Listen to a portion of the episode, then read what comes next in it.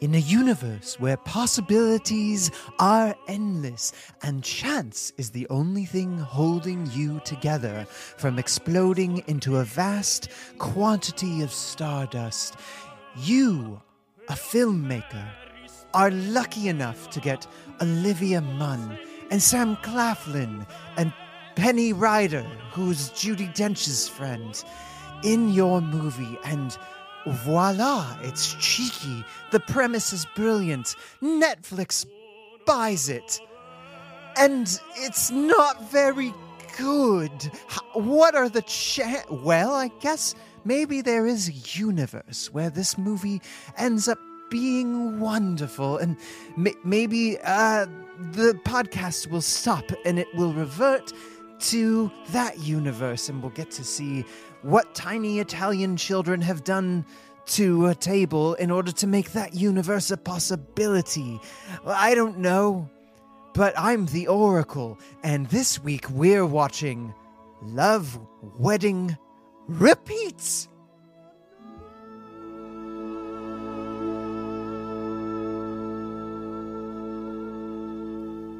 Welcome, everybody, to A Gentleman's Guide to Rom Coms. I'm your favorite host, Ryan Graves, and joining me is your other, also favorite host. Kelly McCrillis. Oh, okay, good, good, good. See, No, they- I was, I we're was both about the to- favorites. Okay, We're both the great. favorites. Go- Cool. Yeah, yeah, yeah. Cool, cool, cool, cool. It's cool, kind of cool, like cool, You, cool. you've got kids, and they're like, which You're one's your all our favorite? favorite. Even though I mean, we know it's the oldest son, I, well, I mean, I gotta say, my son's my favorite. and he's the oldest, right? He's so that the means oldest. that you are not your parents' favorite. My second theoretical kid is going to be listening to this 10 years from now and be like, I knew it! um, well, I have a very special game to play with you today. Hey, have to take a deep instead of doing our usual who's that couple, Mm-hmm. we're gonna do who's dat narrator? Who dat narrator? Because I don't know if you know the narrator for this movie, but Not Judy Dench. not Judy Dench is correct. Um, her name is Penny Ryder. She's kind of a Sounds like a fake name. I mean, maybe, I don't know. She's basically Judy Dench's best friend. Is she really? So I, I'm trying to figure this out. I've done a little bit of research and I can't quite figure it out. But I was going through her IMDb. Uh, she's just listed as the Oracle for this film, Mm-hmm. and she has probably 50 credits as like Judy Dench's personal assistant or Judy Dench, Oh. or like um, it's not even assistant. Maybe it's just like like Judy Dench's entourage. But she's an actor in her own right and does a lot of acting, and she has acted with Judy Dench in a bunch of stuff. Like she was in Got it. Skyfall. Oh. For those of you playing along, we're talking about the narrator who's in today's movie, Love Wedding Repeat. She plays the The Oracle. Oracle is the name. Whatever the that and means. Robin and I were so convinced that it was Judy Dench, and we were like, "How did Judy Dench get roped up like into this?" and then we were like, "Oh, it's not Judy Dench, it's Penny Ryder." And then we saw the connection. We are like, "Weird." So what I decided to do was find a bunch of movies that have narrators, and you have to try to guess who narrated these famous films. oh, lovely. Sean Bean. Oh, are we playing yet? No. Okay. But it's Sean Bean narrate, Nothing. but he died at the end for sure. Yeah. that would be a good movie. Uh, That's a Monty Python thing, Yeah, right? where the narrator dies, and it's like someone figured out. It's like, well, if that's the case, then we're gonna need Sean Bean. We're gonna start off with what I think is probably the easiest one. Okay, Okay. The movie is Stardust. Stardust, Stardust. You want me to guess who the narrator? I have is? one clue if you can't guess the narrator. I've seen Stardust. I think I watched it like ten years ago. Uh, Robert De Niro is a gay pirate, right? yes. Okay, I got that part right. I remember that. You'll always be our captain, Captain.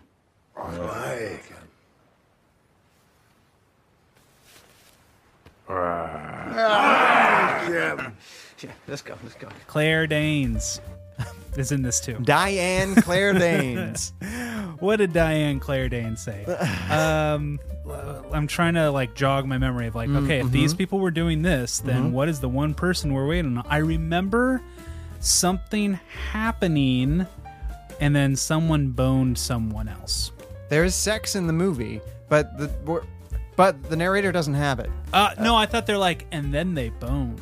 Is, Um, is, does the narrator say something to that effect? Yeah, well, in the first, yeah, I think the first, like, basically, um, pr- intro of the movie, the prologue uh, begins with the narrator being like, "There's one side of the wall and another side of the wall," because it's based on a Neil Gaiman book, and Neil Gaiman's all about like Mm-hmm. that separation between like the fairy and Yeah. the real world, um, Neverwhere, all that stuff. all that stuff. Yeah. Okay.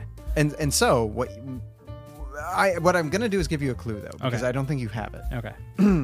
Since we mistook Penny Ryder as Judy Mm. Dench, I'm gonna give you people that you might mistake for this person. Oh, okay.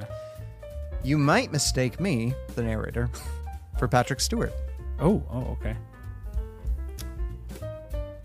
Ian McKellen. Yes! you did it! Yeah. Yeah. Yeah. Yeah. Yeah. Sir Ian, Ian, McKellen. McKellen. Okay. So that was that was pretty, you know, standard of what the questions are gonna be. Mm-hmm. This is a new game. You got it? Yep. Yep. Yep. Yep.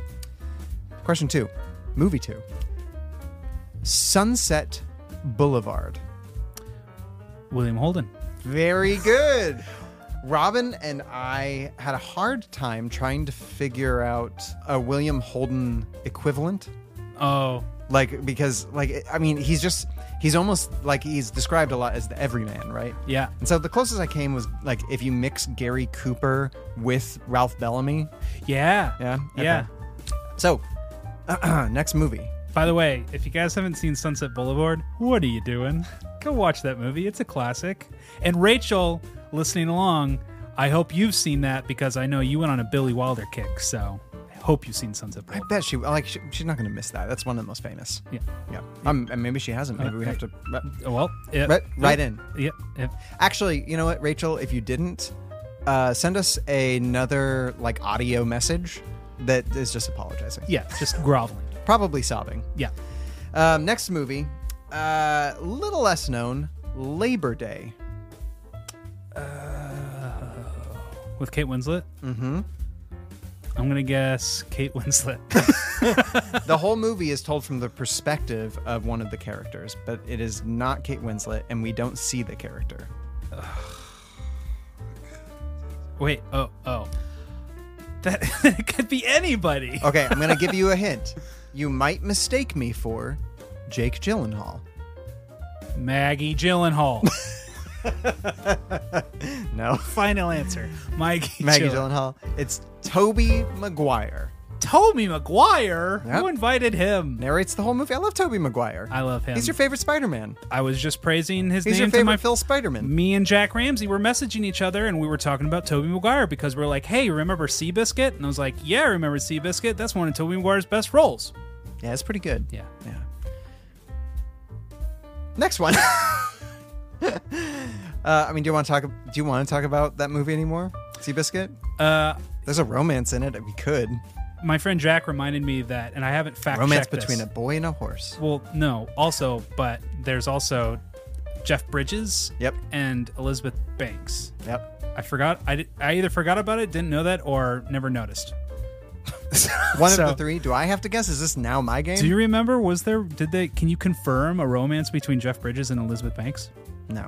You can't confirm, or that wasn't. It didn't happen. It I was can fake. neither confirm nor deny because I Okay. have no idea. All right, someone write in. Some Seabiscuit. We're fan, let us too know. lazy to rewatch Seabiscuit. I mean, IMDb's right there, but I don't want to look. Oscar nominee Seabiscuit. the horse. I'd like to accept this reward. Reward? anyway, um, the, the next movie is all narration, basically. oh, okay. It's a documentary. Yes. Okay. No. Oh, Dr. Seuss's How the Grinch Stole Christmas. Boris Karloff. Wow, good job. My equivalents were going to either be Bella Lugosi or Doug Jones. Ooh, Bella Lugosi would have been a good, um, uh, good little, you know. We couldn't think of somebody at first, and then I was like, no, Doug Jones. Because Doug Jones is like, you know, the Yeah. modern day equivalent. I don't know why I had that in my arsenal. Did he also sing the song? He must have because, yeah, it's the same person. Good for him. Yeah. I hope he has. I mean, unless it was like Burl Ives and he just put on a voice like this. No, that doesn't sound correct. I I hope Boris Karloff got residuals for singing. This monster of a man.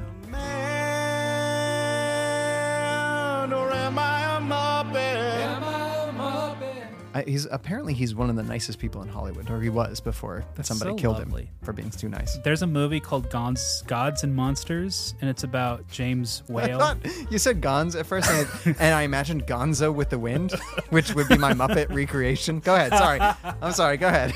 There's a movie called Gods and Monsters where Ian McKellen, friend of the show, not friend of the show, No, friend of the show. Like, hi, Ian. but he previous answer of the show, uh, he plays the director of Frankenstein. Mm. I really want to check that out. I would like, I would like to see that. I would really like you to watch. Um, I think Monsters, Frankenstein's, Frankenstein's Monster. Oh, is that the David Or Harbour thing? Frankenstein's Monsters, Monsters, Frankenstein, one of the two of those. Yeah, the David Harbour one. Anybody who can, just take five minutes to go watch that, or Cool. 25 minutes on Netflix. Um, no, I want to see the Ian McKellen movie where he plays Sherlock Holmes. Oh And yeah, it's like his that last. Looked good. Yeah, yeah. That looked good. Yeah, I wanted to see that. Oh, well. Well, okay, last one. You're like three for four right now. yeah, yeah, yeah, yeah, Titanic. yeah. Oh, that old lady. It's been 84 years. You want me to name her? She's a very famous actress. She is. Uh, yeah. I mean, known f- far more when she was younger, but very famous actress. Not like not like Rita Hayworth famous, but like, you know, famous. there's a name in my brain and I don't think it's sane. Now, I couldn't find an equivalent for her mainly because I didn't have time, but voice equivalent, I feel like Betty White is pretty close. Yeah. I want to say Esther Pearl. Wow. Great great try. It's Gloria Stewart. Who's Esther Pearl? Um, I'm going to IMDb right now. Like I was thinking old lady names. Is that I'm sorry, is that Esther with like a TH? I think it's a TH. Um, so Esther Pearl is uh, additional crew on The Incredibles, Monsters Inc., Inc., and um, did visual effects from the Earth to the Moon. So I think different, different Esther, Different Esther yeah, Pearl. different Esther Pearl. But just probably. just Google Esther Pearl. 'cause Maybe maybe she's like some other kind of famous person. there's Esther Perel, who's a Belgian psychotherapist. Are they related to Rachel Perel Foskett? Mm, different spelling. Damn, damn. Esther Pearl Watson um, is I An failed. artist. I failed. Yeah. Doesn't well, I matter. mean, you did great. I think I think you you beat the game because you got over fifty percent. good for me, everybody. Why don't you tell me a story though? Because that took a long time. Tell me a story, Turk. Let me tell you a story about love, D'Artagnan. I ask you about love, you probably quote me a sonnet. I'm not much more than an interpreter and not very good at telling stories. That's the end. What do you mean that's the end? That's not. It's the beginning of something interesting. Listen, that's the end of that saga. The end. Did we even say the title of this movie? Yeah, I said it a little while ago. Love, wedding, repeat. Which is not, I repeat, not about an alien invasion of a wedding. because live, die, repeat is that. Live, die, repeat. Love, wedding, repeat. Do you think this movie just named itself that because it it is slightly on the coattails of Live, Die, Repeat with Tom Cruise and Emily? I don't even think it's that brilliant. I think I don't think they even knew about that movie, where- whereas they should have, because if they did, I don't they know. would what- have used this movie premise to I just- like yeah, be it's just- anything other than what it was. there's no Bill Paxton in this one. There's no Tom Cruise in this one. There's no Emily Blunt. Worst sequel ever. There's not even they don't even jump from a plane in this one. Well, okay, but this one is more about love and weddings, less about repeating though. This one's more about love and weddings though. All right. So I mean they got that right. So before I tell you the story, Yeah. I think it's actually prudent that we actually get our preliminary critical opinion on the floor. Oh, you So want to I- get it out early. just so I can ha- strike a tone and not be like out of line or out Sure. of question. Well, go ahead. You tell me what you thought about this movie then. I thought this movie was one of the worst movies I've ever seen. Really? Yeah, I hated it. Wow. really hate That it. is divisive, my Yes. friend. Like, okay, you're saying worse than any of uh, okay, hold on. I'm gonna I'm saying it's I'm gonna, ten- here, I'm gonna throw out some some other ones, and I want you to tell me that we have also not really liked on this Yeah. podcast. You tell me which one's better. oh okay. Okay, Valentine's Day, Valentine's Day is better. I, I'd, I'd rather watch Valentine's Day than this movie again. Mm-hmm. Really? Yeah, because at least that one has Ashton Kutcher, I mean, fair. I like Ashton Kutcher. Okay. Um, and this has Sam Claflin. I like Sam Claflin. I like Sam Claflin as well. I like Olivia Munn. I will. I will say in the preliminaries, I like the actors. I'm not crazy about what Frida Pinto and her person is doing in this movie. No, They are not plain pleasant characters. Oh, no, but, But, Olivia Munn, Sam Claflin, I like as people. yeah, yeah. I liked also uh, the guy who played Brian. His name is Joel Fry. Joel yeah, Fry. I, I- yeah, I like Joel him Fry. too. I Jack like him Farthing. too. I like them. Okay. Yeah. Um, So I like the people. Okay, hold on. Uh, another movie that we did that neither of us really liked. They came together. Oh man. Um. uh, I guess they came together as worse only because its spirit is so much more. Derogatory. Yeah, Mm. this movie I knew wasn't trying to be derogatory towards rom com. It just things weren't working for me. So Okay, that's fine. and I would say it's tantamount to the Kissing Booth. Both Netflix productions, both ill-conceived, misguided in my book. Okay, Could have worked, but something from the get-go was broken for me. So that's that's my critical opinion going into it. So that's gonna that's gonna color my my storytelling. that's gonna color your colorful commentary. yeah, yeah. What what is what is your what is your feelings? Well, my storytelling is gonna be a little nicer actually this time oh, okay. because I thought there were a bunch of misfires in this movie, Uh-huh. but the actors themselves kind of really saved it for me. Okay. I thought that they most That's fair. I think most of them did such a good job with their parts, even if their parts were poorly handled sometimes. Like, um, what's uh, what's the guy with the kilt's name? um Sydney? Is that Sydney? That's Sydney. Yeah. Sydney's Sydney's jokes just went on and on Yeah. and on, and it felt much more like we were watching a bad Will Ferrell movie. To Or me. a bad episode of the British Office. Right. Yeah, yeah. And uh, like there was but there was funny stuff in there. Like I think Sam Claflin and Olivia Munn and Brian, I think all of these characters actually pulled off really good scenes. Like really good scenes that were just squandered by the next scene. Yeah. So I I'd say I half agree with you.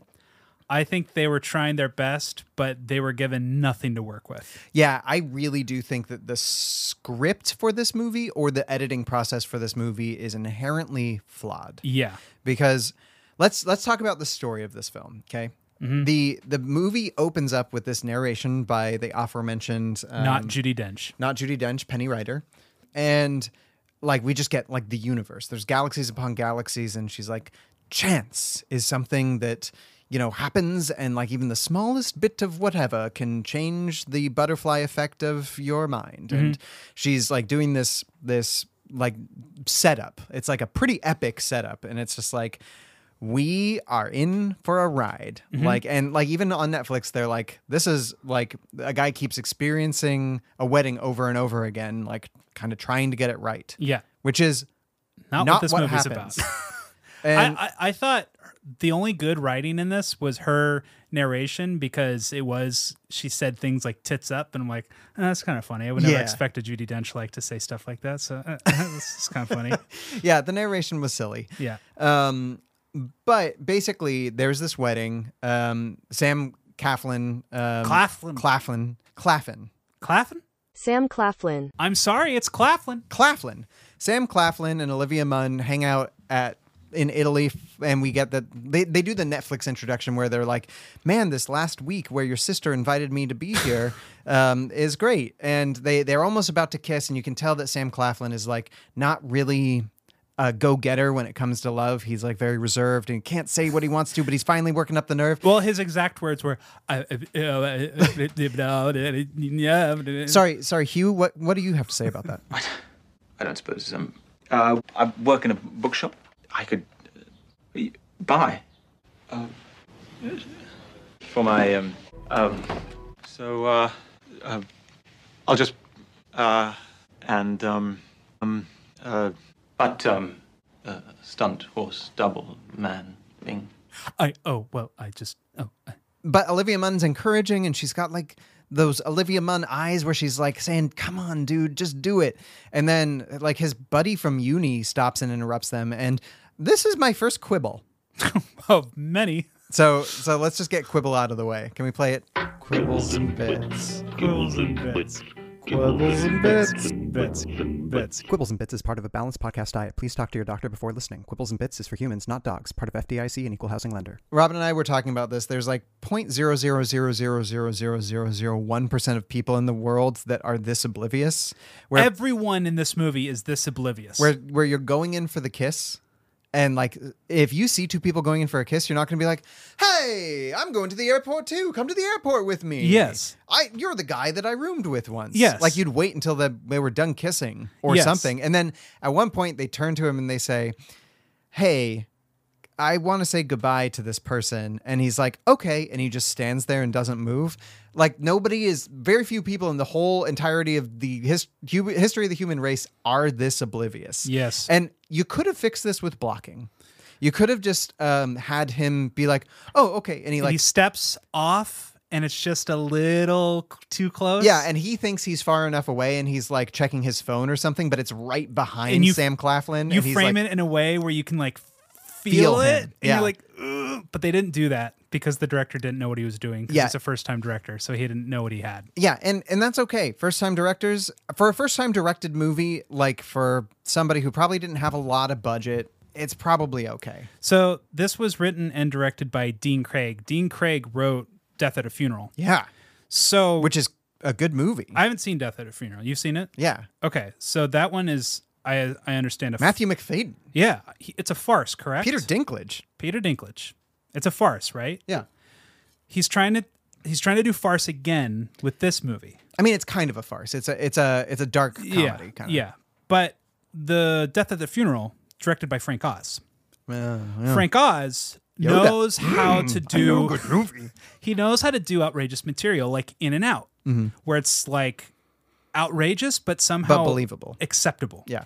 and dirty rotten scoundrels where you have steve martin So and michael outrageous. caine just being ridiculous but we get it Michael Caine. but the characters in this movie are doing ridiculous stuff like oh i'm just gonna stand here it's like this doesn't work this They- is, this doesn't work Yeah, I mean, and and it's that thing where if you fill your movie with ridiculous people and there's no normal people around them questioning why they're acting the way that they're acting, Right. Where it's just like, oh no, everybody's going to accept how these people are acting, even if it's wrong. But everybody is acting poorly. Not Yeah. everybody, but like all of our main characters.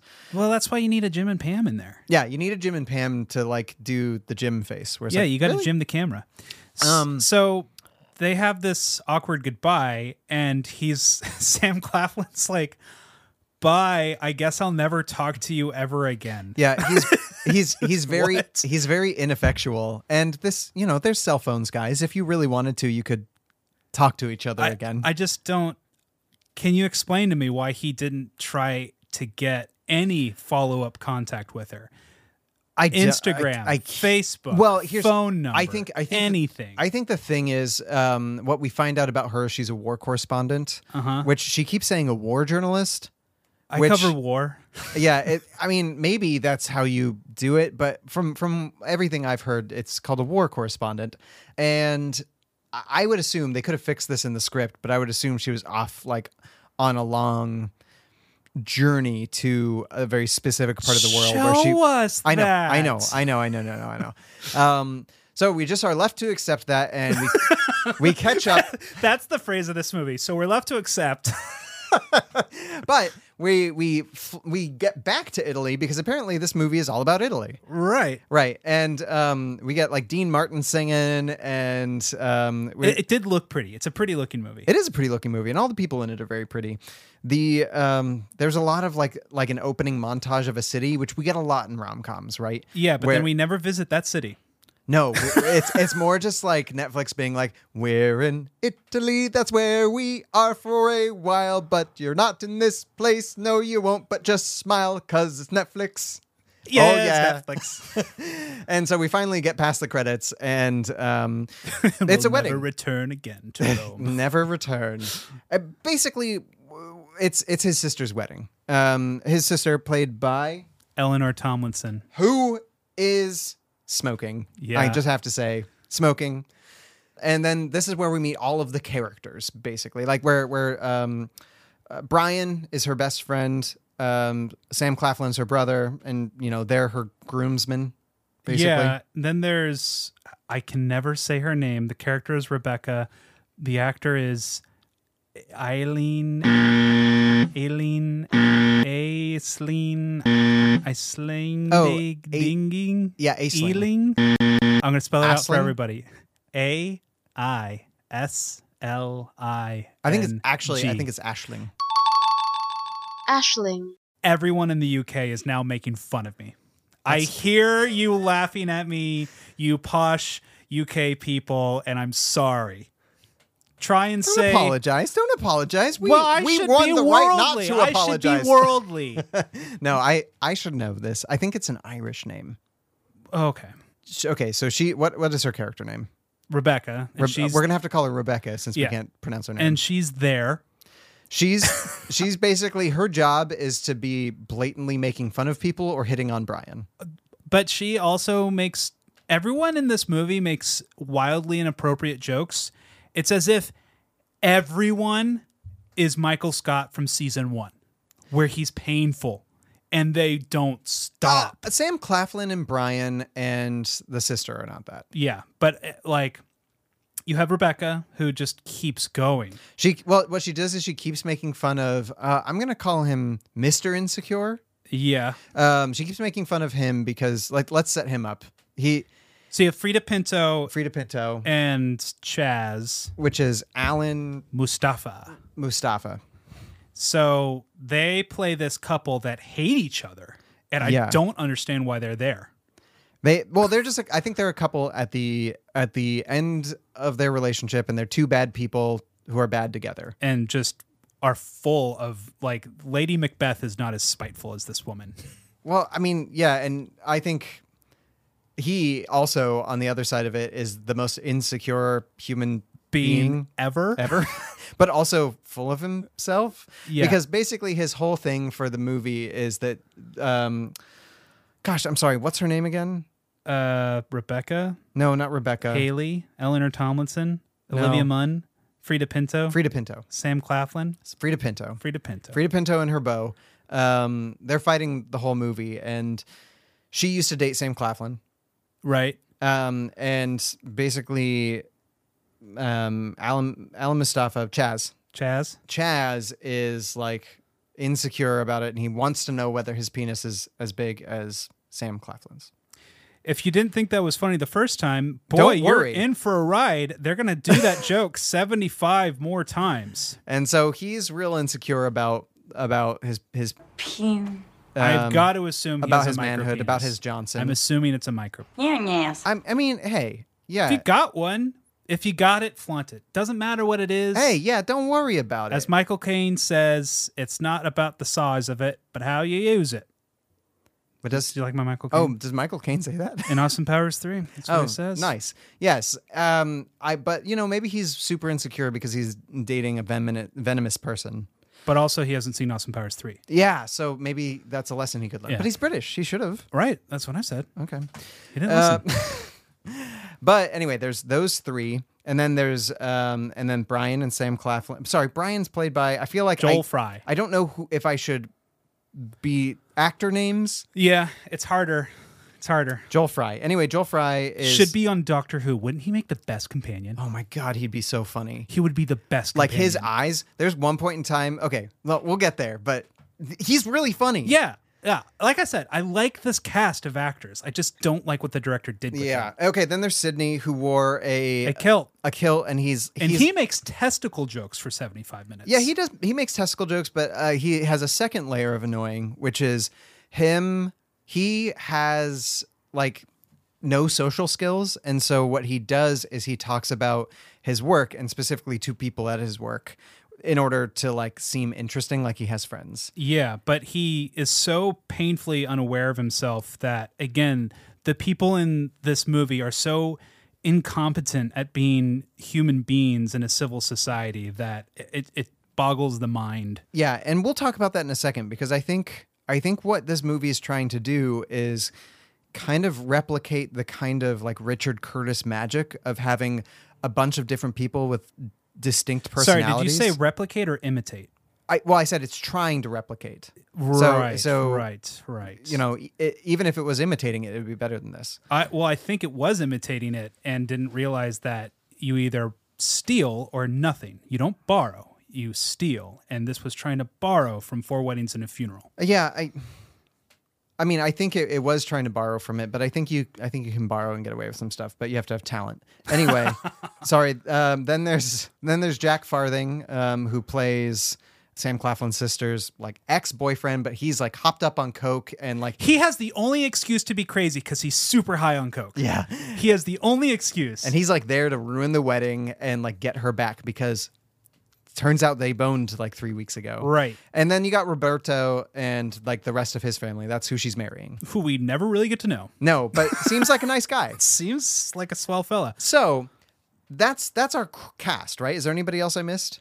That's pretty much it. So let's go through. Um, I think we just need to go through like the the s- the string of subplots just to get the whole movie explained, basically. So Sam Claflin sees Olivia Munn at the wedding, and he's like, "Oh my god, it's my dream girl." Check. Uh, Next. Just like when Hugh Grant saw Andy McDowell at a wedding. Oh my god, it's my dream girl. Uh-huh. then Eleanor Tomlinson is freaking out about her wedding, and then only gets more freaked out because Mark shows up super high on cocaine. Yeah, Mark's her ex-boyfriend. and uh, he's like, "I'm going to ruin this wedding," and she's like, "Oh my gosh, we got to get him out of here." Right, but instead of just having him escorted out, she's like, "No, no, no, no, no. That'll create a scene." And it's like, "No, just get a big person to go put him in a taxi And get him out of get there. him out of there. Like he is trespassing. like, they get are- him out of there. like Robin and I were like, this is probably a hundred and fifty thousand dollar wedding. There's security somewhere. You can get him out of there because it's a very rich wedding. You're the bride. It's your wedding. Kick him out. I I think this movie, they're they're like I was thinking that at first, but then now that I know that she slept with him and she's worried about him telling people, like right, but like, if you're- consider the source. Who are you going to believe, the bride or the dude hopped up on coke? yeah. I I mean, as we see though, she doesn't want to lie. Uh, Yeah, just I mean- get him out of there. Yeah, I mean that that's the thing. You could have gotten him out of there. I, I just feel like people probably read the script and they're like, wouldn't this happen? And he's like, but then it wouldn't be funny. Like, he's just like, the screenwriter doesn't want to hear logic. And we're like, you got to have some. like, like we can't, r- it's the suspension of disbelief broken, just Right. not working. Right, and and so that that brings us to like her solution for this is basically To give him horse tranquilizer. to give him a horse tranquilizer, knock him out for the entire wedding, and then they're out of there and they don't have to worry about it anymore. So Sam Claflin is charged to drug, basically roofie his drink with this tranquilizer. Right. I think funny as as far as like hijinks go, all you would need though is like the husband coming in and being like, "You have to stay. You have to like like uh, I need to meet all of her friends or something." But then she could just go to him and be like, "That's not my friend." You know who could have done this? The writers of Frasier. yeah, they because know- there's always a reason. and it's just like there's like some kind of Shakespeareanness to it where it's like these characters are stuck in this place together and they're like swirling around and the plots are just kind of like getting mixed up in a good Shakespeare comedy. Mm-hmm. But uh, I but if there was a good reason, I like the plot element of having to roofie a high ex boyfriend to knock him out and the antics that ensue from that. yeah, so that's really fun. Twenty thousand feet view. I'm like, I can, I can get into that plot, I guess. Um, then we have Frida Pinto's with Mister Insecure, and that's their plot. They hate each other. And I they're mean, I there. think she. It seems like she is maybe wanting to get to back back together with Sam Claflin or something. I didn't get that. She was just kind of there. There's there's like when she finally hears that he doesn't like her, she's mad and, and hits him and storms off. like, right all the and i time. don't understand why she would do that Yeah. um, then you have Brian as an actor, and there's a famous film director, Right. Who he wants to impress. Uh, an Italian film director. yeah, who has got the hots for Olivia Munn, and who can blame him? Yeah. And then Olivia Munn's whole thing is that she's had like a really hard couple of years. Uh, Mm-hmm. Like her mom died, and she like at one point got kidnapped by the Taliban. Which I was like, oh, too soon. Like, I as mean- all that stuff is happening I this mean, week in prescient? Afghanistan. Yeah, yeah, exactly. So I mean, that's that's basically what's going on. So what happens is this movie's narrator tells us, "Oh, life is just a series of chances and if, you know, you get sat by like when you have 8 people at a table, do you know how many combinations of seats there are? Don't do the math." And I was like, "It's 8 to the 64th power." I was like, I failed. I literally got an F in my senior math class, and I can do that. Well, I didn't do it, but I knew what to do. Are you trying to remember what your grade was? No, Probably I'm- not an F. I literally got an F. I failed out of it. How Is did it I eight? Is it graduate? eight to the sixty fourth power? or eight to the eighth power? Thank you. so I was wrong. You were wrong. That's why I failed math. There you go. I was thinking eight times eight, 64. No, eight to the eighth power, right. which is not 64. No, I don't have my calculator. I don't know. It's eight times eight times eight times eight times eight times eight times eight times Right. eight. Yeah. eight. And and whatever that number is, there's that many chances or that that many seat arrangements. Um, great. So we have that established, and then what happens is the Oracle's minions come in and change the seats, which are a bunch of like little happy Italian kids who are like, just this one table, we're going to rearrange all the seat names. 'Cause But just this children do one that. table. Not not any of the other tables, but just this one table, which makes me think this is my first theory for this movie Uh-huh. that the Oracle is the one messing with them. Uh, yeah, I guess. Okay, and like that'll that'll lead me into my second um, theory that the first timeline is the only timeline. Yeah. Okay, and and we'll we'll figure that out in a Oh, second. So the first timeline, which we spend, it takes an hour to get through the first iteration of this timeline. yeah, uh, things go to hell. Basically, the drugged drink that was supposed to go to Mark goes, to, Brian, and it's the funniest thing in this movie. and he. I was so checked out from this movie. I couldn't enjoy Brian's like Really? drugged out he thing. was so good. Let me say this: as a film director, I'm like that dude's got it. I want to work with him. I want to see more of him. Yeah. But I'm so mad at this movie. I can't enjoy what he's doing. There's he basically does like s- like he the the funniest time for me is when he's trying to stay awake talking to the the Italian film director but keeps falling asleep Mm-hmm. or his his uh, speech when he he like finishes this best man speech and he just walks off stage at one point and eats the cake. Yeah. It's pretty good. Yeah. So, you know, all it all goes all to hell. Uh, I can't But remember. this is the closest out of all of these things where Olivia Munn and Yeah. um, Sam Claflin and almost end up together. right. Um, But, he's too busy taking care of his sister, basically. yeah, he's he's distracted by all this nonsense, and then Olivia Munn gets accosted by Sydney, who's Oh, yeah. again so painfully unaware of himself, and Olivia Munn is too nice to say "fuck off" that she's just dealing with him the whole wedding. And I must reiterate, it, it just didn't make sense how unaware of himself he was. I'd hate to sound rude, but um, I was just kind of hoping to have a kind of a private chat, as in just the two of us. Man's man. Would you mind just um? Okay, Sydney. Yes, Jack. What I meant, uh, I, I- I meant Dean and me. So where do I go? I mean, I don't know, man. Uh, over there. Over there. Right. And I I think let's take a pause in the story really quick and just say one of the great things about having a bunch of eccentric or at least different characters with their own problems you, you have to be like, yeah, I have that friend who's like that. Right. right? But we don't all have friends who are like all of these people. And there has to be what humanizes these characters and what makes them funnier, in my opinion, is when they actually know what they're like a little bit and they're kind of ashamed by it. That's comedy. and and there's there's none of that here. Like Michael Scott even though he pushes past it a lot of time, he knows how ridiculous he is, and it's it's like the fact that he's trying so hard to like win everybody's acceptance and the only way he knows how to do that is by being ridiculous Mm-hmm. is like what makes him funny and believable and none Yeah. of these characters have that So take Notting Hill.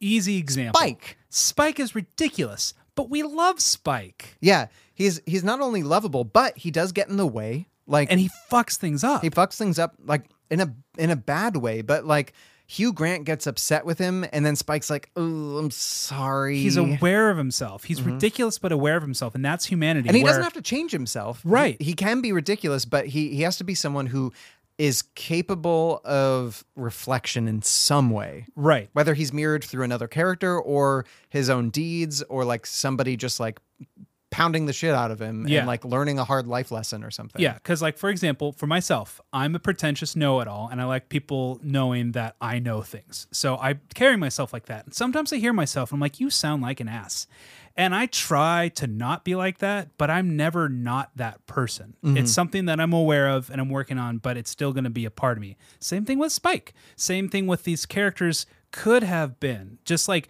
it's okay if you turn for- the dial down a little bit Sydney could, and the movie does kind of get at that. Where on the second timeline, Sydney's like, "Hey, I I don't listen enough. Tell me, Sam Claflin, how do I how do I improve yeah myself?" yeah they get there eventually but like the too little, movie's too late. sins are like already done by this point point. and okay so what happens is like the whole wedding goes to crap and then the ex-boyfriend like unleashes the information and roberto's like no no i'm so italian right now no way and and he like he and the bride are arguing on this bridge and she's like please don't go and he's like leave me alone and then he accidentally gets pushed off the bridge and that's when the oracle comes back and she's like And there we go.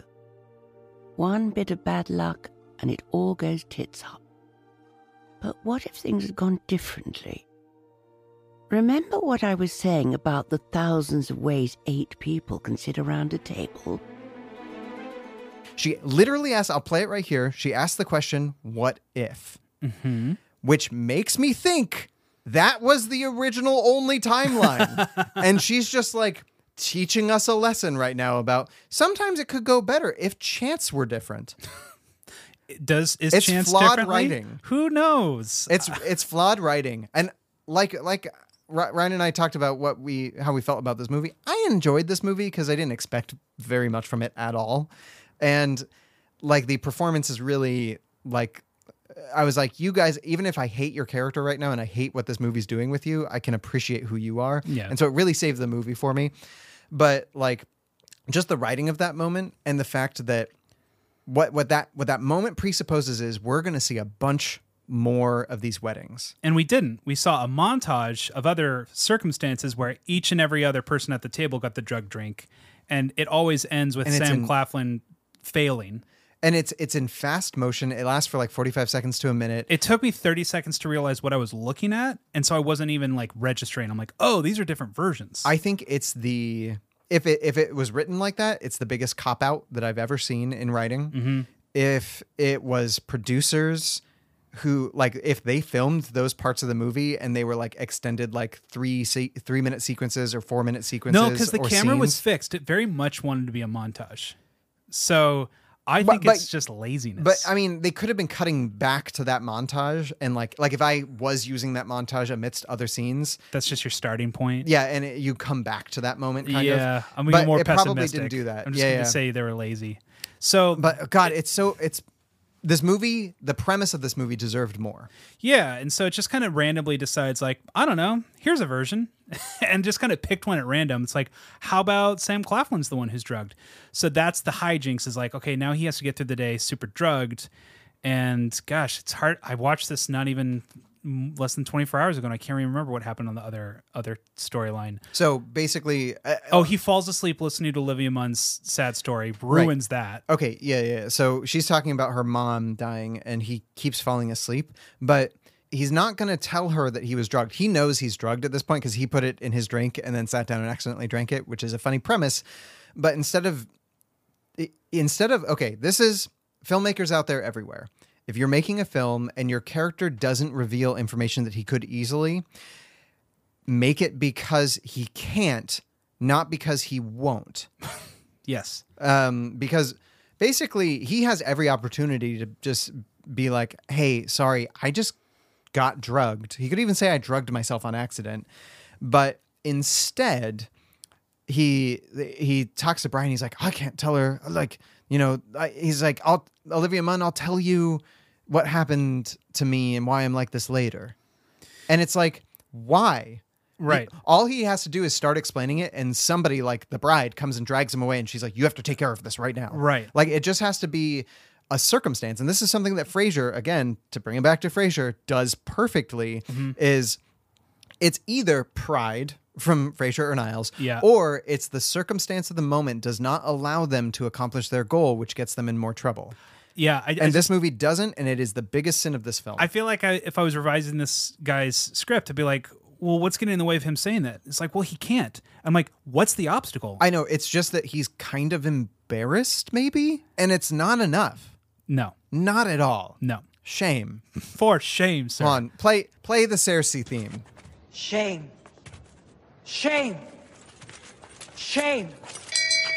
Shame. Shame. Um, okay, what else? Uh, on the other timeline, Chaz and Frida Pinto are still hateful. Um, Brian's not drugged, so he hooks up with Rebecca. Good for them. Yeah, and That's nice. At, at one point in time, they have a really nice like conversation that you would see in a Richard Curtis film. Yep. Where they're on a couch and he's just like, "I'm an idiot," and she's like, "I know you are an idiot, but I kind of like you." And he's like, "What?" And she's like, "I like you for being you. You can just keep being you." And he's like, "Oh, great." And they start making out, and I'm like, "I dig this." Well, it's nice, but it's just kind of like it's basic, and it's just like you're not really digging into new ground. It's like, of course, you like people for being yourself. Right. I know. It, it's Like, but, well, like- but for a for this movie, it was just like good, like easy wins. Like, good job, God. W- but what's enjoyable about like four weddings and a funeral when you have Bernard Sunjin, whatever his name, Yeah. and the and Emma Thompson's sister, right? When they're hooking up, it's the same thing. it is the same thing. It is these people who are awkward and not understanding themselves, but they are hooking up at another wedding. It is the Right. same beat. Right. He is just politely saying, "Can I have this? Thanks." He's not stealing anything. It's not it's not bald thievery. It's just kind of like that would work in my movie. No, I've seen it and I've seen it done better. Yep. Hold on. I, I really want to bring up a point here, though. You really get on me for not giving Netflix movie the due. I don't see I don't see a movie like Set It Up s- stealing so lazily from other movies. I I'm sorry, but set it set it up wasn't a bad movie by any means, but it wasn't that much better than this film. I well, I think we all know that I'm right on that. I, I don't think I don't think it's a bad film either. I like it more than this film. but it did enough new things in it where it like twisted something on its head but it felt like oh see see what usually happens here i did something a little different and this movie doesn't do that it's much worse but but at the same time i feel like there is a handicap that you're throwing away right here No, because that you that you that you really raise your hand for in other movies four movies like To All the Boys trilogy, which we both agree is inconsistent. When it's good, it's great. When it's not good, it's it's kind of boring. I'll, I think that's a better equivalency. Like Set It Up for me is like a great film, and a great for film? me, for a me, great for film? the scale of what it is. See, this is what I'm talking about. For for what it is, I like for those- Netflix. For net, actually, to be honest, there were three studios at the beginning of this film. It Uh, looked like an international co-production. it looked like a co-production, and Netflix picked it up. So maybe, maybe I think whatever. the studios who produced it were like, "Oh shit, this is not good. We gotta get rid of this," and said, "Hey, Netflix, you guys need movies, right? Here, here, have a movie." That could be true. okay, let's let's jump off. But but my point is, to all the boys, at times can be mediocre. This isn't this isn't treading into mediocrity. This, this is treading into pure laziness and just, I think, woefully incompetence. That's that's how I I I, I decide. I, I think here there's a bunch of people that worked on this movie. I think Uh, no, I think the all production is great. I'm, I'm, gonna say blaming yeah. all on the writer director. putting it all on his shoulders. Okay, good. Because like the movie was actually shot well. Yeah, it I, I looks don't beautiful. Think, I don't think they made a lot of creative choices in their shots, but I think for what they were asked to do, they did a good job. Yeah, uh, that here's the thing. A lot of bad movies, it's not like everyone did a bad job on bad movies. It's usually just the creative people who didn't do enough work on the script, on the direction. Yeah, yeah, yeah. yeah. Uh, I think that can be said for all the Netflix movies. They all look great. The Kissing Booth looks great. It's a well-made film, production-wise. Mm. It's just the direction. Ugh. Right. So, was there anyone else in the second half that we forgot about?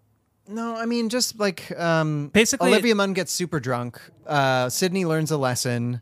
The the angry couple learns a lesson too that they need to break up. Need to break up because neither of them love each other. Um, Bi- Brian makes a really good speech Yeah, about love. Um, that was good. That was probably the best part of the movie. and I think also another really good part was so Sam Claflin being drugged is actually very funny. He does a great like I can't keep my eyes open, I'm falling asleep kind of deal. And the whole thing is when they kept trying to keep the the bride's bo- ex-boyfriend or like not ex-boyfriend but the person she hooked up with Jack Farthing away from the wedding, the more they pushed and the less they communicated, the more he was like, "No, I'm just going to do this." Mhm. And it's Sam Claflin just like asking him to let her be happy, which again we've seen in other movies. Mhm. Com- uh, but his his ask is really what, like his desperation, his like let my sister be happy, is really what changes his mind, and so he he like it looks like he's going to again expose them, but then he decides not to, and everybody's ha- lives happily ever after, kind of. Yeah, well, you're you're in the set. You're only in you know in the timing of it that there's only going to be actually two versions of the story, Right. And you're like in a rom com, so like you're thinking, I guess everything's going to go right in this version, so he's was not going to ruin it. hoping, I was hoping for like the first five minutes of the second like big iteration that it was just going to be like ten minutes, Mhm. and then they were going to be like, but actually no, uh, this is how it went, you know, because that would have been more. It would have been more rules of three. Like it Yeah. would have made more sense, kind of. But I do like when she chases down her ex and like he's leaving the wedding, kind of despondent, and she just runs up to him and she like says his name, doesn't say anything, but you know that she's thankful. And he just like kind of turns around and That was a leaves. good moment. It was a good They moment. got that right. Like, I but can it's imagine funny. the actors getting the note from the director, and both actors are like looking at each other and just kind of like shaking their heads, like, "No, I think I think we both know how to do this scene," because it it felt I- like from a different director. It, it really did, but I also really like the I like the idea that the least amount of dialogue was when this movie maybe was at its best. Yeah, yeah. Uh, Which that's that's, telling. That's as Mr. Hitchcock says, cinema pure, pure. I'm sorry, you want it pure like pure uncut, like the boyfriend, did. Uncut cinema. uncut cinema. um, like if you grow up in certain religions. The, Um, the movie ends with him chasing after Olivia Munn. The joke happens where someone interrupts them, and he Sam Claflin's like, "Fuck off," and I'm like, "Too little, too late, guys. I would have liked this in a different movie. I get it. I get what you're trying to do. It didn't work. It it didn't work as much for me in that moment, but Robin really liked that moment. She was like, because she was waiting for it. She's like, he better like get interrupted again and like have the balls to say like fuck off, and he does, and it's slightly satisfying. It would be more satisfying if it was a better movie, but again, this isn't my least favorite movie that we've watched. This is like at least seven from the bottom for me. Maybe maybe five from okay. the bottom. I mean, that's still in the bottom ten percent. Yeah, So- yeah, yeah. I mean, We're pretty close. Pretty close. so let's God get let's a take drink. a break. let's let's see if you need some alcohol to Uh, keep going, yeah. and then uh, we'll see you guys in Trope Talk. Welcome back to Trope Talk. It's like microscope talk, but from a much higher vantage. I love it. What's the trope this week? Uh, we we got to talk about time loop movies uh, because Mm, we're mhm. kind of already the experts on this. Right, we have done a couple time time loop movies. We've done uh, Groundhog's Day, uh-huh. Palm Springs, uh-huh. and Live Die Repeat. No, we haven't done that one yet. Oh, but we love Live Die Repeat. We would. It's a great movie. I would do that as a bonus episode, as a like like a, a fuck off to this movie. Hell yeah! If you wanted to. I ca- I just imagine the director of this movie just settling in for a night of Hulu, turns on Palm Springs, he's watching the movie, and just him sinking in the couch, just so embarrassed that this movie kicks his ass. You know, like here's the thing. It's like, not totally a fair comparison. No, but I, I, I, I bet what happened was, did he write this movie as well? Yeah. I bet he he wrote this film. Netflix was, or these production companies were like, yes, we'll, and he just like jumped at the chance. I don't know if he has any more experience. Well, he in has the his film death world. as a funeral card. He's like, ah, I wrote this. I know, really but does he successful have movie. production experience? Uh, it doesn't seem like it. Because this is the thing I run into all the time on like film sets where somebody's like, I've done, you know, this job before, but it has nothing to do with like working on Right. set. And so like they're just directing, but they have no idea what they're doing. Okay, I have a funny story about that. Yeah, and go it's ahead. Star Wars, so I have to tell you. Okay, go ahead. Uh, Dave Filoni was directing one of the episodes of Mandalorian, Mhm. uh, and Dave Filoni, Which he's not a, a live action director, Mm-hmm. right? Exactly. and so Dave Filoni is the creator of Star Wars The Clone Wars, creator of Rebels, uh, executive producer of The Bad Batch. He is our, like, deep Star Wars fans, he's our messiah. He is the heir apparent to George Lucas. So with The Mandalorian, John Favreau, director of Iron Man, was the one kind of like overseeing the physical production side of things. And so we were all like, okay, written by Filoni, knows what to say about Star Wars, but helmed by a guy who can do action movie stuff with Mhm. people with jetpacks. Sure. We'll buy it. But there was an episode where Filoni was directing, and he was telling the story how he was talking to the cinematographer, and they're outside, they're like looking at the sun, they're like looking at the set, and Filoni's just kind of like, yeah, this is gonna look really good. And the the DP's like looking at him, he's like, Well, burning daylight. and Filoni's like, Right. like Filoni was like, Right, you have physical things to deal with when you're shooting a movie. I'm used to just animating a sunset and just doing that. And he he he did a good job, but like Favreau's episodes are much better because Favreau knew what he was doing. And there's other directors on that that are, in my opinion, also better than Filoni. Yeah. Uh, it's not that Filoni's bad necessarily, but it's like, y- like in Stay watching in your this, lane kind of stuff. in watching his episodes, it's like you're not bad, but it's obvious that this isn't in the hands of a master director right now. Same thing happened with Brad Bird. Like he did Incredibles, which the action in, in Incredibles is just so imaginative and there's so Mhm. much going on. But then he did a Mission Impossible and it felt kind of boring. He also did that movie um, with George Clooney about like the Adventureland. Adventure? No, it's not Adventureland, but it's something like that. Yeah. I think it's Uh, um, and and it has like a great premise. Yeah. and Ugh. yeah, it's just like yeah, so close. Anyway, so let's not talk about this director anymore. I hate kicking people when we've already kicked them. But- it's but- just like we already kicked them. My my headcanon is if Frank Oz directed the movie we just watched, I think it would have worked. Yeah, I think there. I well, I think there would have been changes to the I script. think Frank Oz would be like, no, no, no, no, no. yeah, let's Just- let's do some work here. Um, but like we've kind of talked about time loops a bit. Like, what do you? uh Well, the what struck me about this movie is that it wasn't making me think about Palm Springs or Groundhog Day. It was making me think of all the TV episodes that have done this. There is an episode Mm. of Scrubs called My Butterfly Effect, and it's the same story told from two different perspectives. It's more And- like like ran, but yeah, and so it, it starts with Turk and JD looking at this butterfly either go on a woman's open shirt cleavage Oh, area. that's right. Or goes on fat man open shirt. Right, cleavage right, right, right, area. right. And, And- though that one action changes like the entirety of the episode. Yeah, right, it's a good episode. And then there's an episode of Community where the darkest timeline meme comes from, where it's one bottle episode told in six different perspectives, Like because based on the roll of a die. based on the order of the people where they're sitting at a table. Well, yeah, I mean it does. Yes, a, a roll of the die plus that. So there's an element of actual chance. I guess the die is equivalent to the t- the cards. Right. Right. But it still had to do with six people sitting around a table. Yes. And the order at which they do stuff. Sure, there's eight people at this one, but um, the yeah, it and it is very very similar. But the interesting thing that that episode, I'm so glad you brought that up because that episode of Community is, it's so great. Mhm. Mm-hmm. It's like basically like you know some of these turn mundane, but we get to see, we get to see everybody everybody's needs get either rewarded or subverted in Mhm. some way. And we get to see surprising things. Like I think that's where we get a flirtation between Troy and And Britta, Britta in the- but in the only bathroom. in one iteration of that. Right. And we're Right. like, ooh, that would be interesting. which that never would have happened. Like it, it wouldn't. It's something that I think Troy has wanted for a long time, but it wouldn't and doesn't happen in any of the other ones. Right.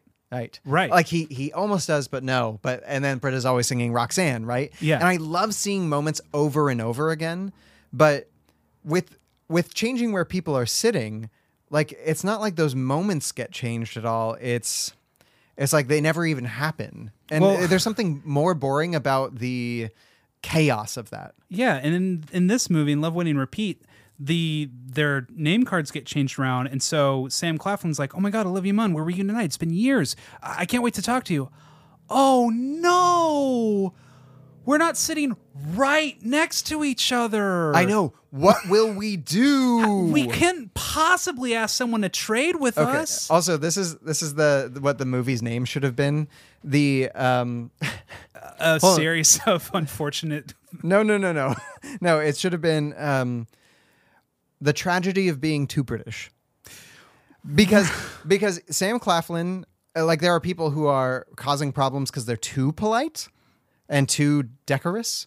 And then there's people who are like so rambunctiously offensive. And it's just like those are the two people we get, and they're like, yeah, Brits. We're either like way in your face about something, or we're on the complete other side of it. Done better in four weddings and a funeral. Right. Because um William, wait, not William. No, what's who's- his name in four weddings? who's the guy who dies? uh, Simon Callow is the actor. uh, Actor. Hold on. Come on. Not Matrix 4. Four weddings.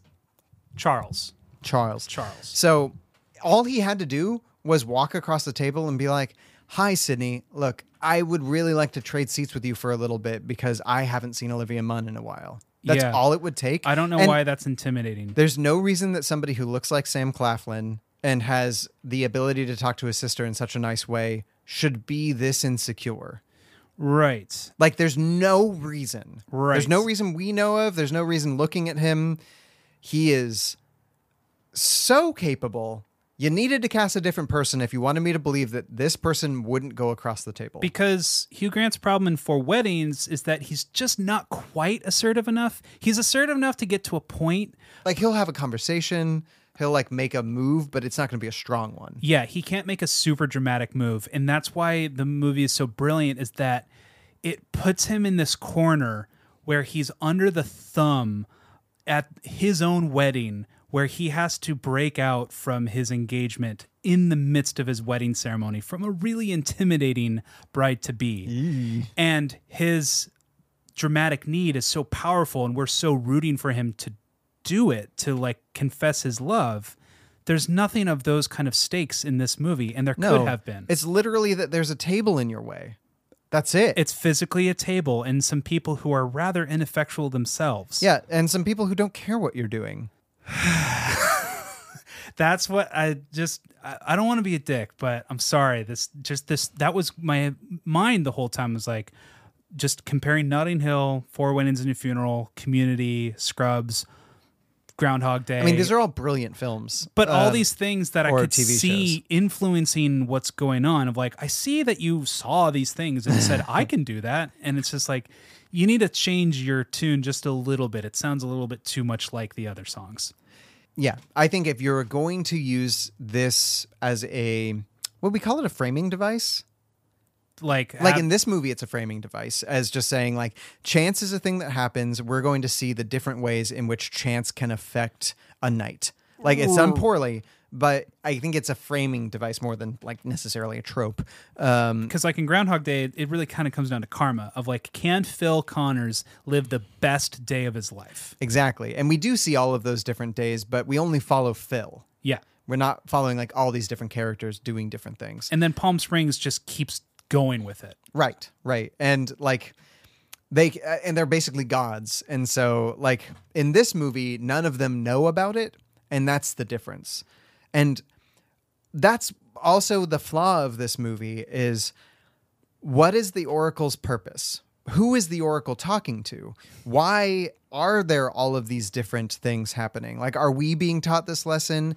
Are they being taught a lesson? No, because they have no idea what's going on. There's just she's just saying there's a multiverse. Let's look at the multiverse for this situation.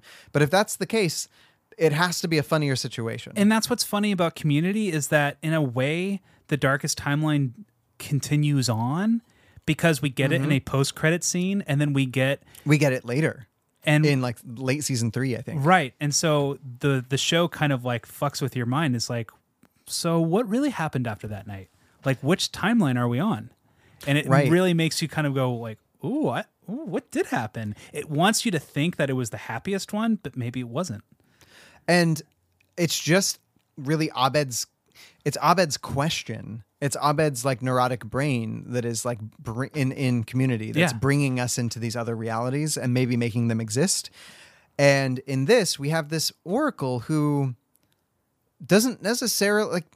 She doesn't serve a purpose that I know of. Yeah, and the, it- like and what is chance what does chance matter yeah like because at the end of the first one if she goes like off with you know mr fancy italian director he can still call her i know like it doesn't why does it have to happen at this wedding and i like i like the idea of chance bringing people together or pushing people apart i think that's fascinating but why why does it matter for these people i i guess like it matters when roberto gets pushed off the bridge and almost dies yeah like it's almost like this movie is saying in a positive way the world might be a shitty place sometimes but it's only chance okay and or Yeah. the world's a good place sometimes that's basically chance but for our characters for us to give a damn you have a movie like four weddings where in 1991 when you have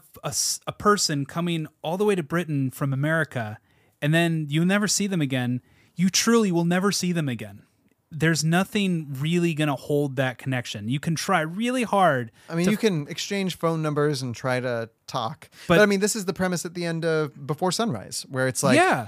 are we going to see each other again i don't know like we can try we and can like try, we can what try. a miracle it was for them to encounter them each other Mhm. and at the end of that movie we're thinking thank god they were both on the train I think it would have been far better if he had met Olivia. I, this, I'm sorry, I don't generally want to take Olivia Munn away from things. Wait, are you rewriting the movie? I think I'm going to rewrite the movie. You write your first draft with your heart, and you rewrite with your head. Get rid of Olivia Munn. Not because she's a bad actress, she's a great part of this movie. I just think you should have somebody from Italy Mhm. who he met while visiting his sister in Italy. Mhm. Doesn't know his sister. Mhm.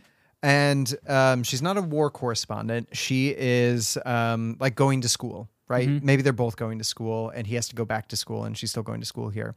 And she is trying to pay off student loans or something. And so she's got a job at this ritzy wedding venue. Mhm.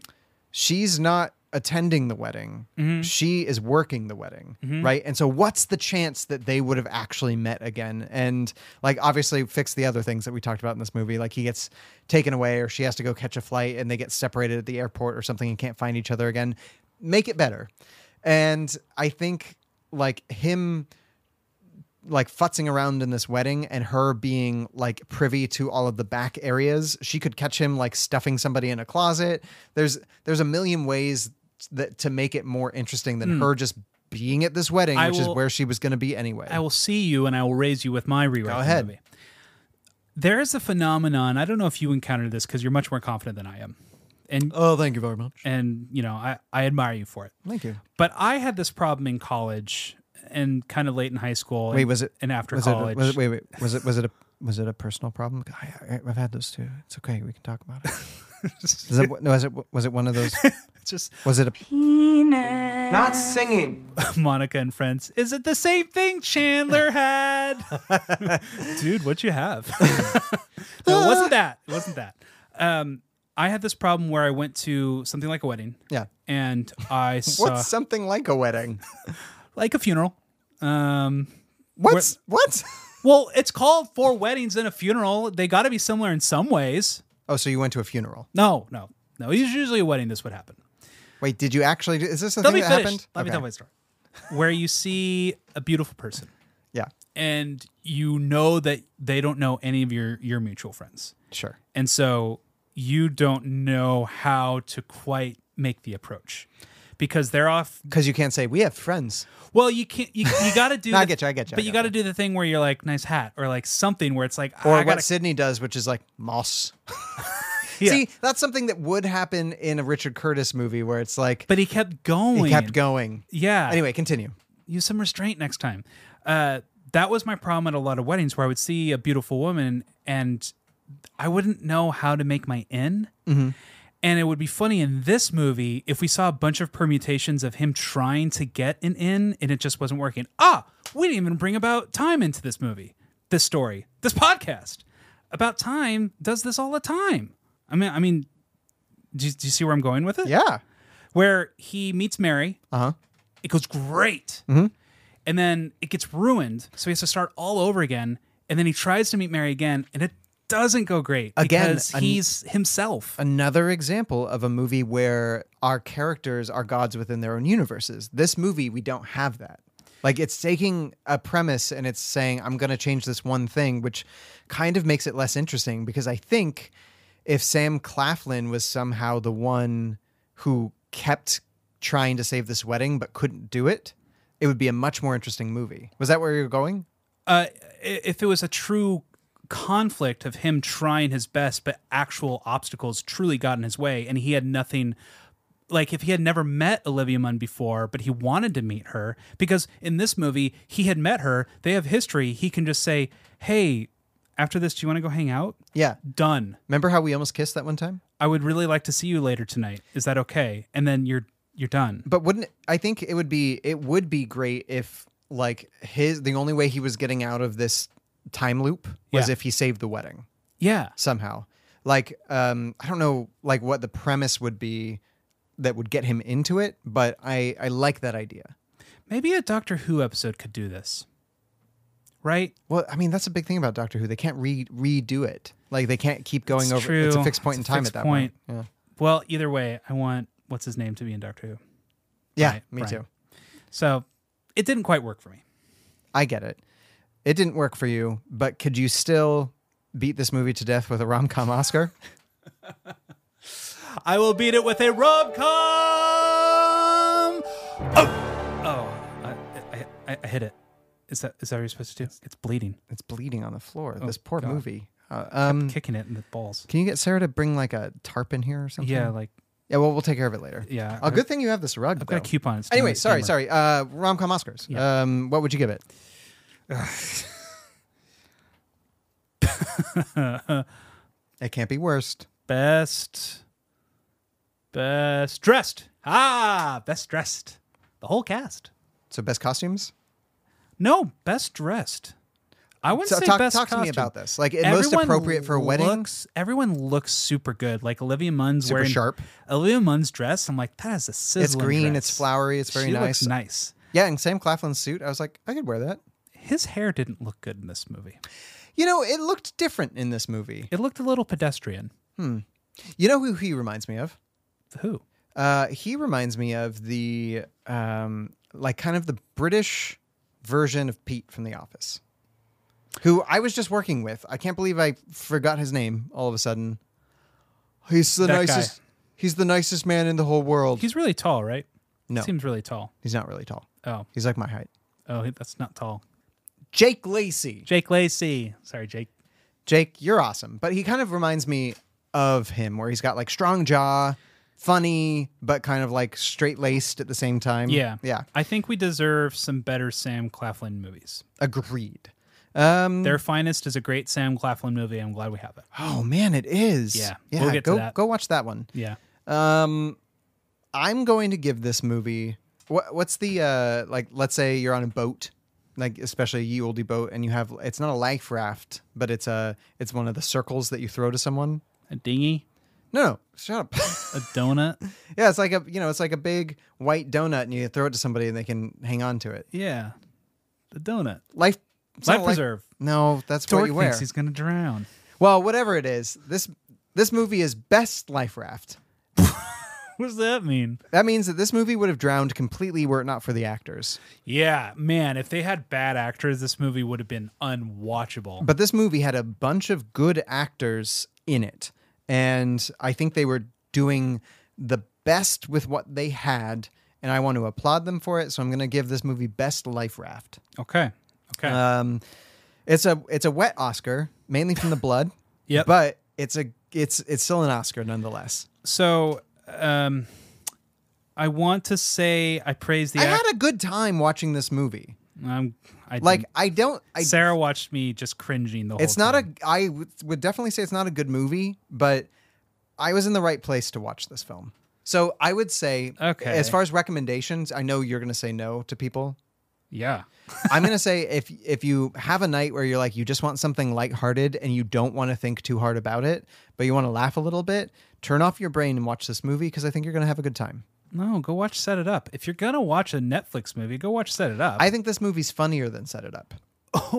Oh, I think I think Set It Up m- makes more sense, but I think this movie has funnier moments. I also feel bad because I don't think Olivia Munn and Sam Claflin actually have chemistry in this movie. Yeah, yeah, I agree. There's, I mean, they don't do anything. But to be fair, Hugh Together. Grant and Andy McDowell don't have very much better chemistry either. That's true. But Hugh Grant and Julie Roberts have phenomenal chemistry. So Who would you have chemistry with in this movie? Are there any circumstances in which uh, the two of you might be more than just good friends? The truth of it is, I loved you from the first second I met you. But mostly I hate the way I don't hate you. Not even close. Not even a little bit. Not even at all. You have bewitched me, body and soul, and I love, I love, I love you. I know.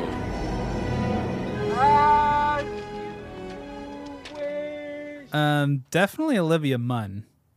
Uh, I think I would have better chemistry. Sorry, Sam Claflin. Sometimes you just got to go for it. hey, step out of the way. They, I don't. You're like trying to push him. Watch but it- watch you're- out, You're, McFly. you're trying to get him out of the way, but he's just not moving, and you're like, push, push, Sam, you're so big. Uh, yeah. So I, I, I was smitten with her in this movie. So, it, despite of the lack of chemistry in the film, I, I did find her lovely.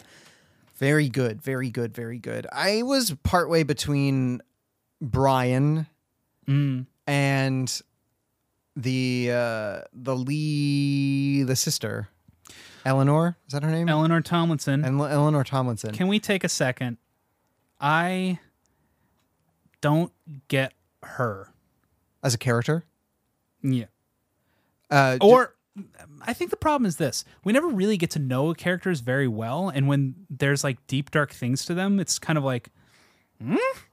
So so basically what what happened as she explains it in one of the timelines is three weeks ago, um, she was like getting kind of ready to come down to the wedding, but she was like nervous and went out for some drinks and basically a guy who had always really liked her, like got drunk with her and they ended up having sex.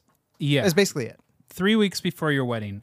I don't understand why you would do that unless you are there's something really wrong with your relationship. There's something really wrong with you. But I never get to know any of that because we don't have any time spent developing your character. I mean, and we never even get to meet your husband. Like we we know his name, but we don't get any character development for him at all. Yeah, I don't know. Like people people make mistakes, like, you know, it, it but they do them for reasons, right? Yeah, I need a reason. I never got a reason. The movie never gives me a reason. I, I, I I've noticed this trend with you where um, if a character in a, a rom com or a movie um, commits like adultery of any kind, you're like, no. But like if a character does heroin, you're like, I mean, you really No. love your you love your son. No, that's the thing. And riding in cars with boys, I, I don't, uh, I don't like it. I don't agree with it, but at least I understand it. I don't this in this context in Sure, this movie. sure, sure, I sure, don't sure, understand it. In the Best Man, if Harold Perrineau uh-huh. slept with that stripper. I would not necessarily condone it, but I would understand it. So well, it's the same thing with. Uh, would you say the same thing with our main character with Tay Diggs? Diggs. Like Tay Diggs. Tay Diggs. Totally get where they're where they're at. Okay, great. Again, don't I don't approve. You but I- don't you don't hate the game. You just hate the player when you can't understand them. Yeah. because it's such a big deal. I Sure. think it's such a big thing, and and I don't Obviously, think- it is because uh, she kills him after. yeah. And that's the thing. It's just like, I don't want you to skate past it and like make little of it Uh-huh. because it's a big deal. Sure, it You're- is a big deal. You're hurting. It's obviously a big deal because she wants to hide it. Right. And so I need to know why you would commit such a thing and why you're feeling so guilty about it. I think they could have brought more in from the fact that like when she's in the when she's in the car with Sam Claf- Claflin and they're it's a hard name to say. Um, they're having a conversation before the wedding. She's really nervous and she's sad that her dad's not there, but she's really happy that Sam is. And like I think they could have played with the fact that like she was like maybe she'd been away from her husband for a long time like they'd been separated in different countries and they were finally going to get back together for the wedding and like there was like i don't know there was something where her family like hi- they, they already hinted that his family didn't really like her Yeah. very much and like maybe his dad was really mad at her and she was missing her dad and she like like had a really hard bender of a night and found solace in somebody's arms um like there could have just been anything that would have Did made you- it more understandable I don't see any straws in your hand. You went and you grabbed a bunch of straws. but no, you I'm, didn't I'm grab saying any. if I'm rewriting the movie. Oh, okay. I, I, like how would I save it? because what since I was adrift and I had nothing, I had only my just intuition to go off of, and I was just thinking, okay, if she slept with some other guy three weeks before her wedding, I don't think she should be marrying this guy. Is that what you're wanting it, me to believe? It felt very French. Like it reminded me a little bit of uh, when we went to see La Piscine. Yeah. where it's like this person slept with somebody else. Maybe not for good reasons other than the fact that they're horny, but this person will eventually like forgive them or get really mad at them. And it's like, we don't really need to explain 'Cause because we're French. but this movie, but she's doesn't- English, and goddamn it, we must explain it. right? This it's like if you're gonna give me no reason, be a little French about it. But you weren't even that. Well, um, Ryan, can you give our patrons a reason to go to the oh the Patreon this week? Can can you do we have a reason for people to go to the Patreon this week? There will be. You were Uh-oh. negligent. You Uh-oh. forgot to write your I essay. was so busy. as I was punishment- working two jobs this week. As punishment, I'm going to assign you your essay. As, Oh. Okay. As the teacher in the Hold on. class. Wait, let me put on my dunce cap. Yep. There you go. Um, so I, as punishment, I would like an essay on. I- I haven't really formulated the specifics. I think I'm going to be kind of generous towards you. An essay about. It's more than you were to this movie. Oh, I want to know about stakes. And like that you kill vampires with. I know a lot about those. Not that. Okay. Stakes, suspension of disbelief of giving a damn about what helps the audience giving a damn. Why should I give a damn? Not a not a damn about a romance. Anything we see on screen about not not a dam in a river. Not a dam in a river. We see when we see a story, Mhm. whether it's a Star War, a Star Trek, a Lord of the Ring, or a French film about a Or- piscine or or a, a swimming pool. love wedding repeat. I love waiting to repeat. Why should we care? Why should we give a damn about your story? Tell me about. Write that. I can do that. That's Fine. a, that's quite an ask, but I can do that. Find Kelly's essay on why we should give a damn about stories. And you can find that on patreon.com slash romcom gents. Where you also find our bonus episode on Alexander Hamilton. Hamilton. Oh my Hamilton, Hamilton, Hamilton, you are the one for me, one for me. What movie is that? Veggie from? Tales. Christian kids from the '90s. You know what I got. Um, what you got is a lot of obscure knowledge. um, yeah, you can check that out. You can check out our Patreon poll where you can help decide what movie we watch at the end of the month. This month we have Wimbledon. We've got Tin Cup. Tin Cup. Cutting Edge. And something else that doesn't matter because t- Cutting Edge is still winning. Cutting Edge is still winning, but if you don't want Cutting Edge to win and you want to vote for some of those other ones, get on over there. Come join. We got people. Everybody may comment.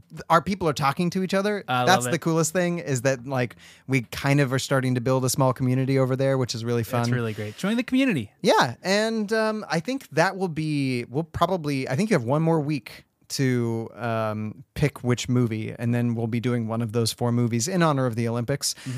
What are we watching next week, though? Slash, do we have any mail? We do have mail. Hey, Flo. Huh? Mail come. Got mail for you. Oh, Pete, you've got mail. You sent me a letter.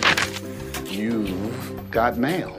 So, last week when we were talking about um, whether British actors or American actors had an easier time of doing British or American accents across the pond, um, we threw it out to one of our you know actor friends that we know, Rachel Perel Foskett, one of uh, the greatest, the latest. Will have thirty Oscars and will deny all of them, and she'll just say no, no, thank you. Give them give them to all the other people that deserve them because she's so humble. She is the greatest. She is uh, so amazing. But Rachel said, I haven't finished the podcast yet, but to answer your question, I believe Kelly is correct. Thank you. Thank you. Good for you.